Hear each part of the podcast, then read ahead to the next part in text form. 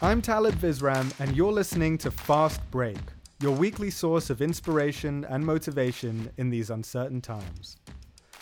This week, we'll learn about the winners of Fast Company's World Changing Ideas Awards, find out how Rebecca Minkoff has been working from home, and visit Alton Brown in his quarantine kitchen. This is your Fast Break. Every year, Fast Company's World Changing Ideas Awards honor the businesses and organizations driving change in the world. This year, we hit an all-time record of three thousand entries. Joining us now is the M C of the whole event, and, well, my boss, Fast Company senior editor Morgan Clendaniel. Welcome to the show, Morgan. Thanks, Talib. Uh, great to be here.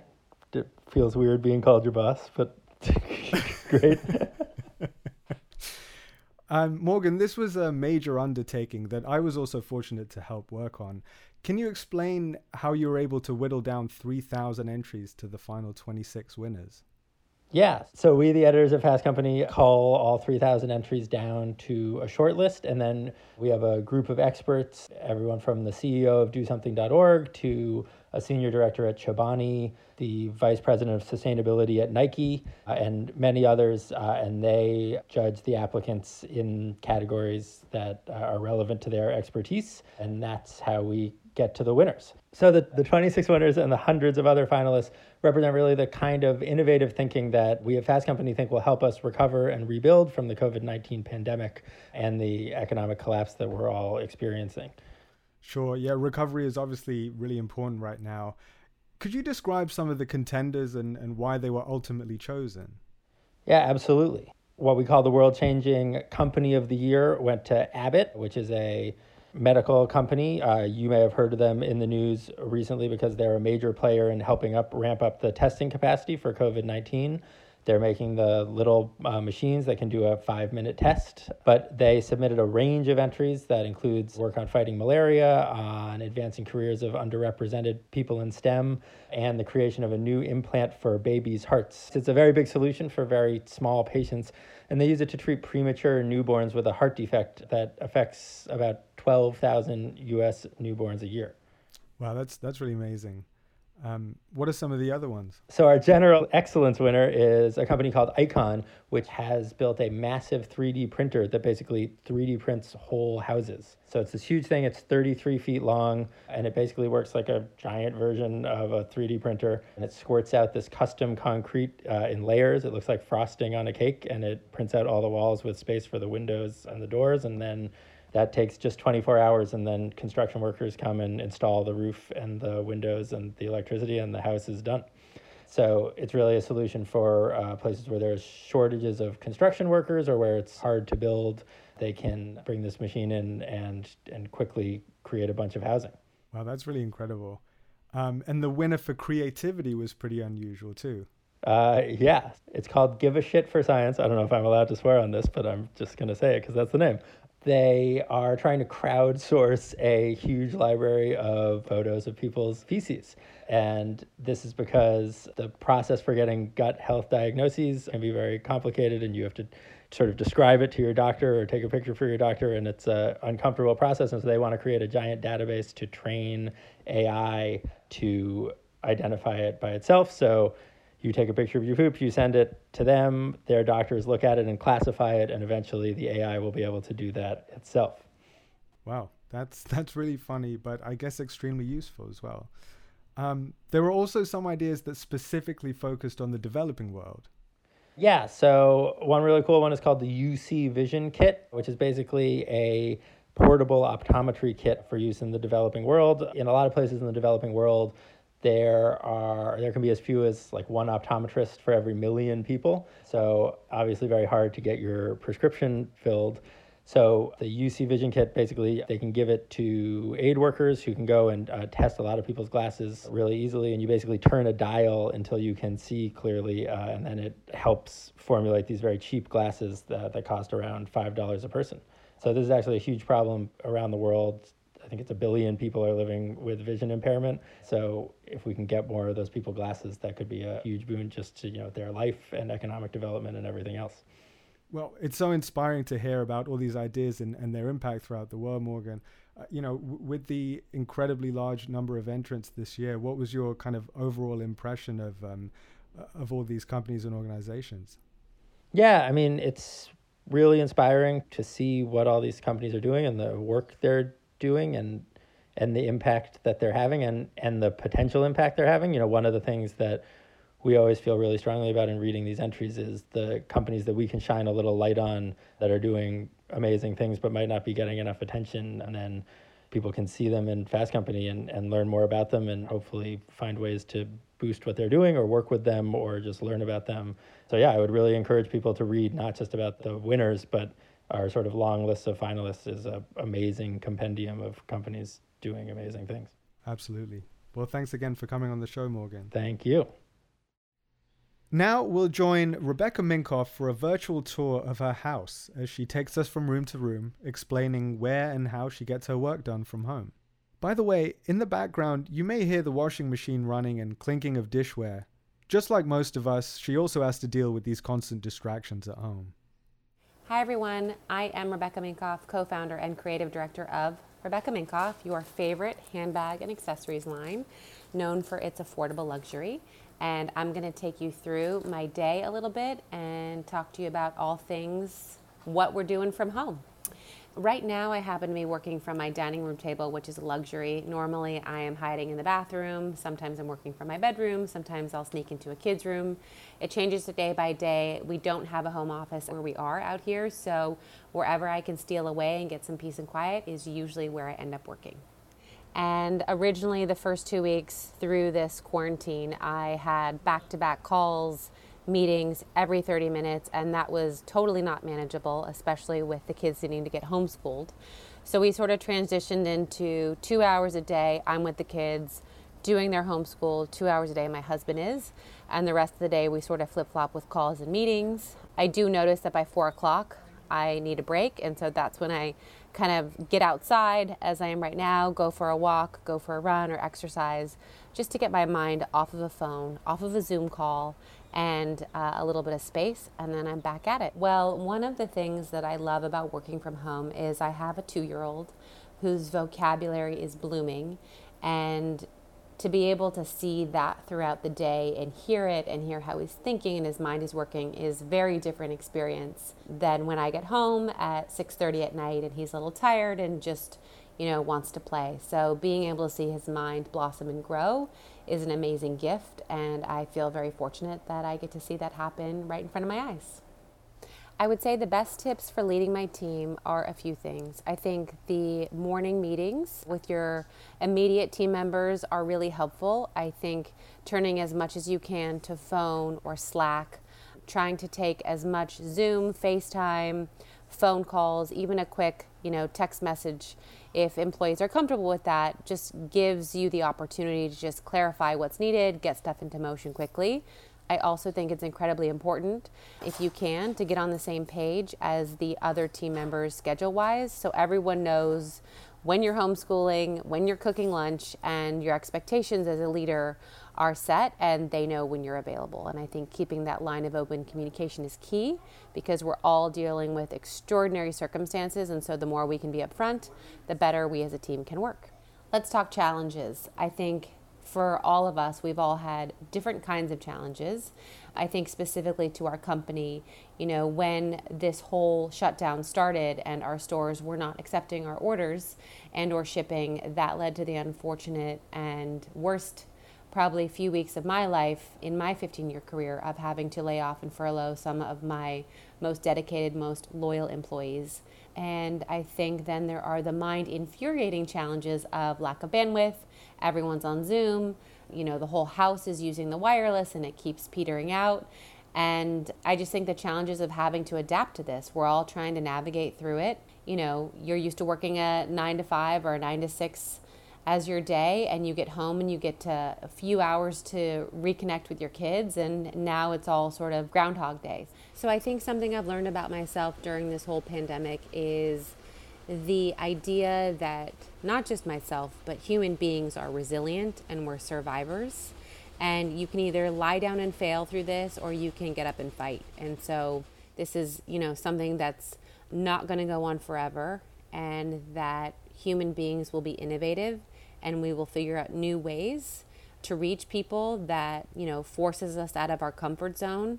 And my brother and I, you know, we grew our company five hundred forty-six percent coming out of the last recession. And so I think that there is opportunity for us to grow through this as hard as it may be.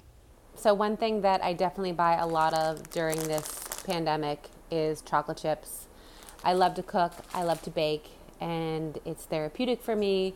And when I'm craving something sweet, rather than, you know, just open up a candy bar, I will make something. I've been making a lot of almond flour chocolate chip cookies, almond flour brownies. However, I can do something that doesn't totally feel like cheating, but gives me some sweetness, and those chocolate chips are a very important part of it. We'll be right back after this short break. T V chef personality Alton Brown has long entertained crowds with his high energy and innovative approach to cooking. Along with the reboot of his show Good Eats, Brown has started a new program with a surprise co-host at his side. Here to tell us more is Fast Company entertainment reporter Casey Afiani. Welcome to the show, Casey.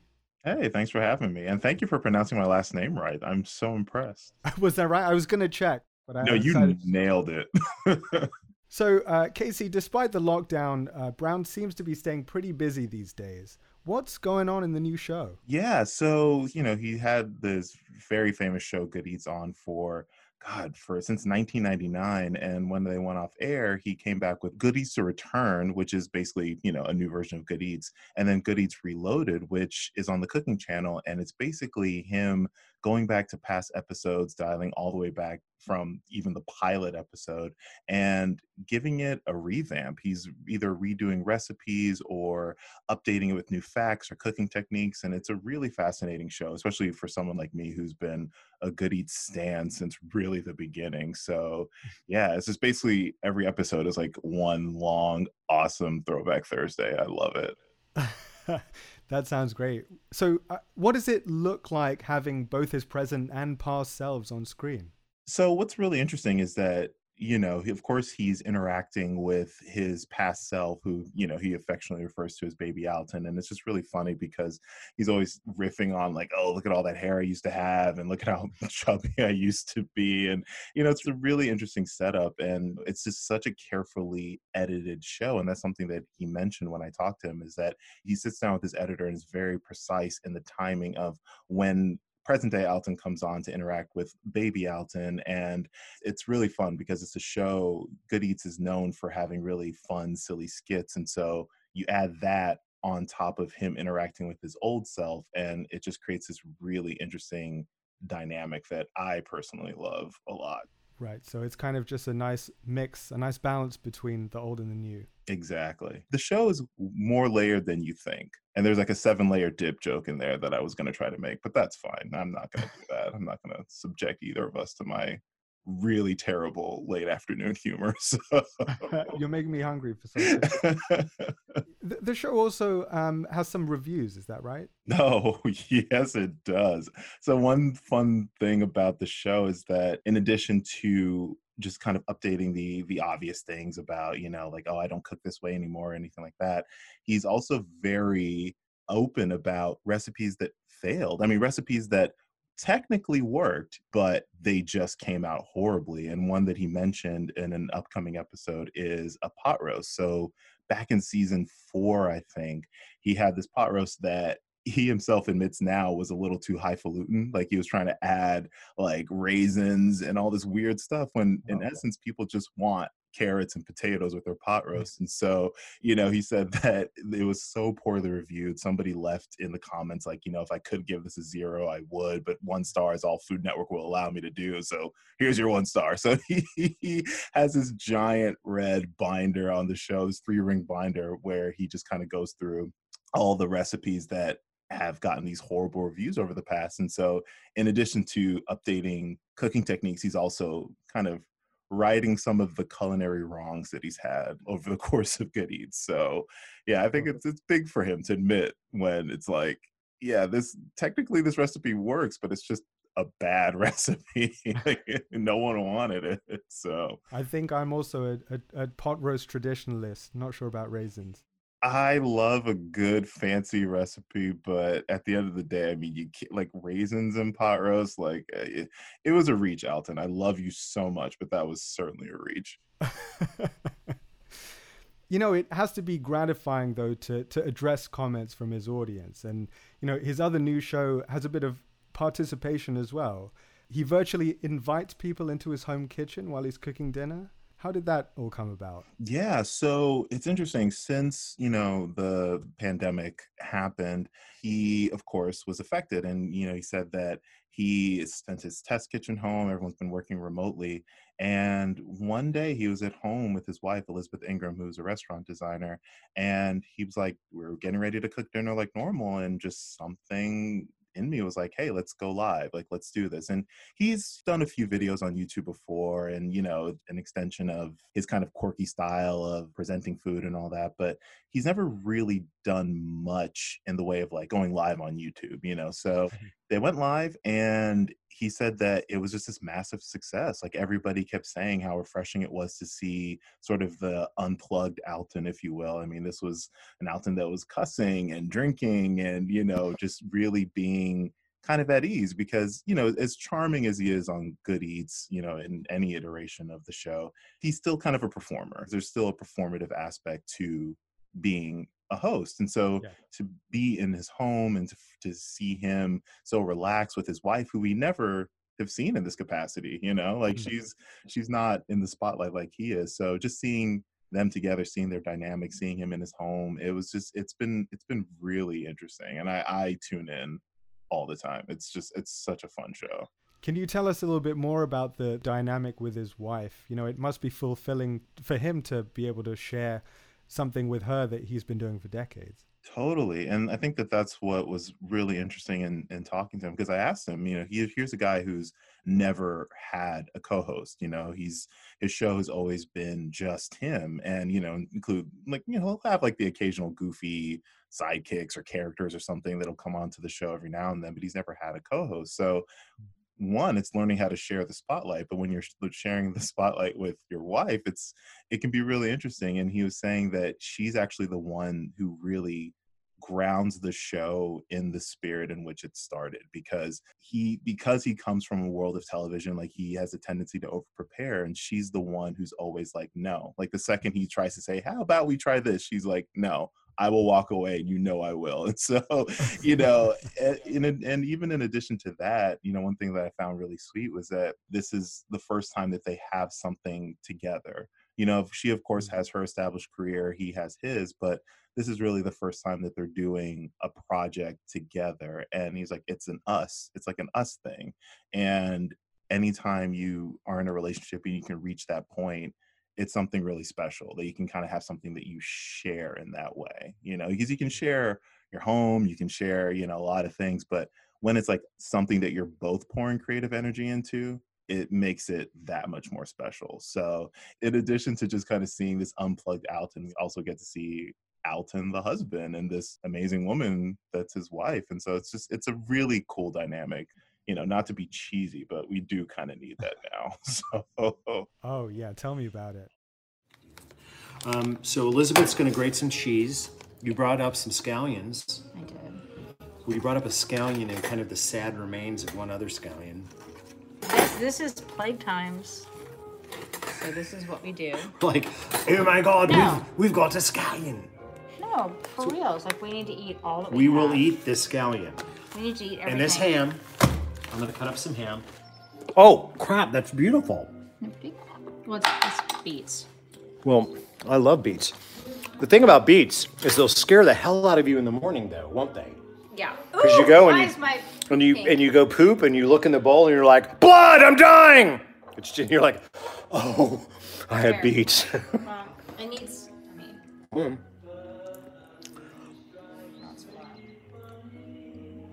That doesn't need anything. What are you talking about? May not. That's freaking amazing. You've yeah. cooked out me again. Wait, you've outcooked me again. All I would say is grind it up a little more. Yeah, on it. Give it a little more. Mm-hmm. I'm gonna do a little more olive oil. So what's your kind of biggest takeaway from this this accidental project, I guess, that they've created? I mean, the fact that Alton Brown is an asshole.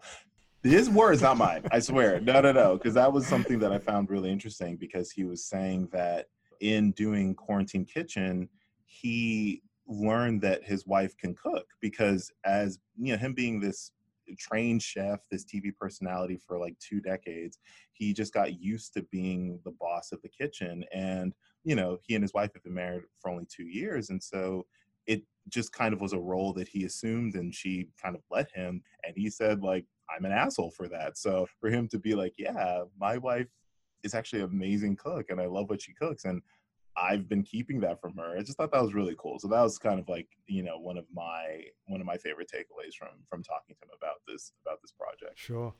Well, it's really inspiring stuff, and it's great to hear that kind of honesty and self-awareness.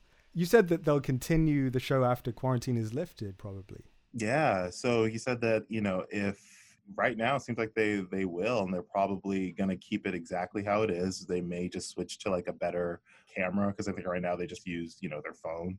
But yeah, I said that's the only thing. We don't we're not going to have like crazy lights or segments or anything, you know. He just wants to keep the spirit of how it started as intact as possible. So, you know, we'll see, because once everything goes back to normal, you know, schedules get crazy and you just never know. So, um, but fingers crossed that Quarantine Kitchen, or its T B D title, continues.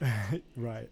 Yeah. And I hope that people keep up their enthusiasm after the pandemic with cooking. I feel like, like a lot of people, I've been cooking a lot more since uh, coronavirus hit. And I'm happy to say that my lamb bolognese sauce that I've been trying to perfect is coming along very nicely. Oh, is it now? That's good to know. All you Johnny-come-latelys to cooking. I've been cooking and baking since before this thing happened, all right? But not, glad to know that, you know, more people are coming into the fold. So, you know, you have to send me that recipe, and I'll send you my uh, my chicken parm recipe that I actually got from Alton. So, you know. Oh, wow. Yeah, do send me that. Well, um, Casey, it was really great having you on the show. Thanks so much for coming. No, thanks for having me. And definitely, I seriously, send me that recipe. I really do love bolognese sauce, so thank you. I will do. Thanks, Casey. So we've already had a world-changing idea called Give a Shit for Science, and then Casey talking about Alton calling himself an asshole. I think we're quickly uh, going to be known as one of the most expletive quarantine podcasts already. You may remember our reporter Liz Seagren last week talking about her conversation with Marie Kondo. Here she is this week, giving some of her pop culture recommendations. Hi, I'm Liz Seagren. I'm a senior staff writer here at Fast Company, and I've been stuck at home just like you have. And here are some of the things that I've been doing to stay sane.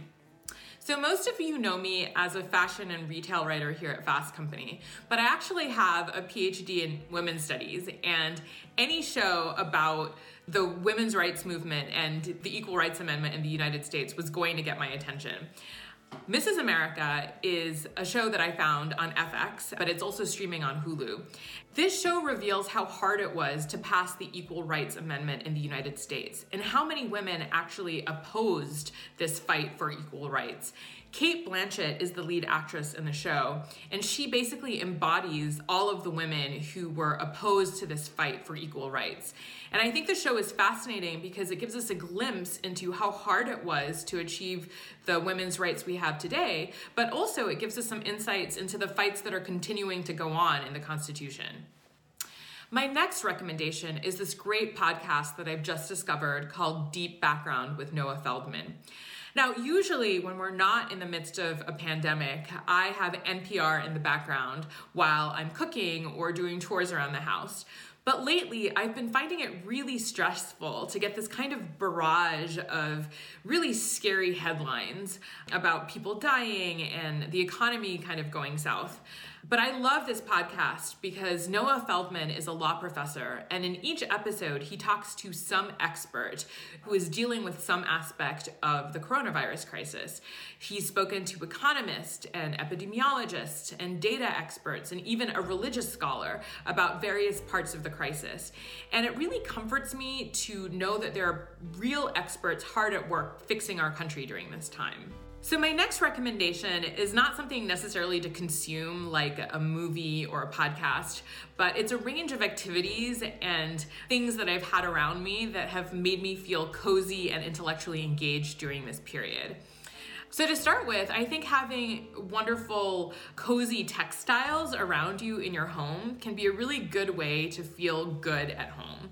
So I found this amazing company in California called Coyuchi that makes lots of organic cotton things. I've personally been living in their organic cotton robe. I've also weirdly sort of been turning into kind of a grandma. I'm not exactly sure how that's happened, but a lot of the things I do in my spare time now are very slow, deliberate activities. So for instance, I've taken up knitting. There's this amazing startup called We Are Knitters that will send you cool patterns and instructions for how to knit simple things. And I've already knit a blanket. I've also taken up doing puzzles, which was not something I ever did before this crisis, but uh, this amazing startup called Piecework makes these beautiful but very complex puzzles. So over the week, my whole family sat down and did a puzzle that was an enormous photograph of bagels, which is our favorite food, so that made a lot of sense for us. And finally, I've been trying to get better at taking care of plants. So throughout my whole life, I have been uh, really, really terrible at taking care of any plant. I have literally killed every single plant I have brought into my home. But this new startup called The Sill offers plants that they sell online and will deliver to your house. And more importantly, they offer instructions about how to take care of the plant and not kill it. So I've ordered one of these plants. I hope that, you know, I don't kill it, uh, but we'll have to see if they're true to their word. I found that this has been an incredibly stressful, anxiety-inducing time, and I've been finding that these T V shows and podcasts and activities have been making me feel a little bit happier, and so I hope that they offer you some joy as well.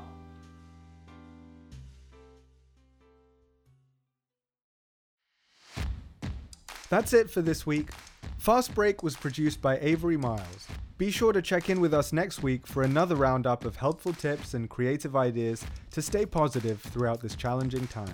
You can subscribe to Fast Break on Apple Podcasts or wherever you listen. If you like this show, please leave us a rating or a review. Thanks for joining us. I'm Talib Visram.